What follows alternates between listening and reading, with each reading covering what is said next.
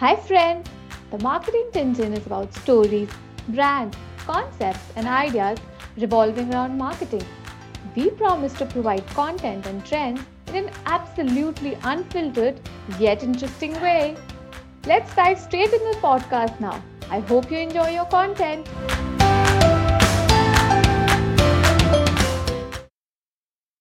In today's episode, we'll be talking about Google, a company that is and will always remain a stunning technological accomplishment.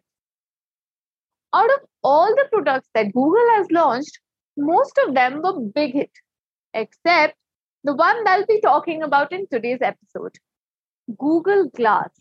Yes, you heard it right. Today we'll be talking about Google Glass, one of a huge failure and a product that did not work out in the market and was launched by Google. Surprisingly, everyone saw immense potential in Google Glass, and that was from the very moment of its announcement. And after all, why wouldn't they? The product was claimed to put a video in front of anything that you see, and it could put a map in front of you and have a computer and an internet ready at a moment's notice. Imagine all of these features in one eyeglass. Google was asserted to take your life experiences to a whole new level. This technology was all set to bring about a massive change in our day to day lives. Everyone thought that this would be a revolution in the humankind. But unfortunately, this revolutionary development in the wearable technology was paralyzed due to many silly mistakes made by Google. Yes, it sounded weird to me as well, Come, let's unravel the story together and find out what were the mistakes that such a super giant technological brand Google made and did not happen and work out for this Google Glass. To start with, Google did no real product launch of the specifications, or I may say the technological specification. The company gave Google Glass to early adopters and a cluster of celebrities and let them be the advertisers. While this called Google the much hyped PR, they missed the bus of the fundamental and the compulsory aspects of launch marketing, like no public announcement or any particular date, which did seem very surprising coming from Google.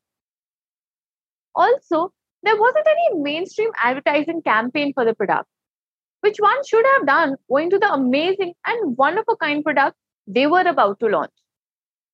Having no announcement, advertisement, or even the product ad restrained the company from giving out the message behind the product. Paid media, as we all would agree, helps the brand get the key points clear to the customers in a quick way. And how will we get to know about the product or just by someone who's promoting it on their story? Seemed very, very weird and unlikely. Now, keeping aside the promotion and advertising, just to the PR department was one of the big mistakes made by Google. And this was mistake number one made by the company. Come, let's move ahead and find out other mistakes done in this process. The tech giant, when required to be clear about the product, gave absolutely no explanation. Google arrived with a massive fanfare, but lost the battle in the process of informing us of its functionality, something really basic that we expect out of the company. Teasing the launch of the product and not initially making it available for purchase is all fine. But until you start losing the buzz around it. And this is exactly what happened with the Google Glass. Google stretched the launch and product availability far too much, making customers lose their excitement around the product.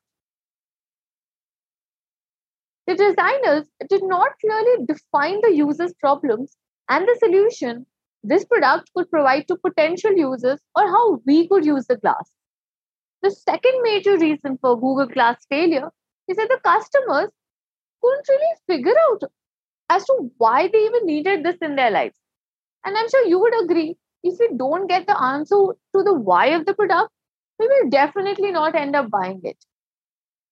Had Google used paid media made everyday benefits of the product clear and released the product quickly and widely by taking advantage of the momentum, the scenario would have been very different today.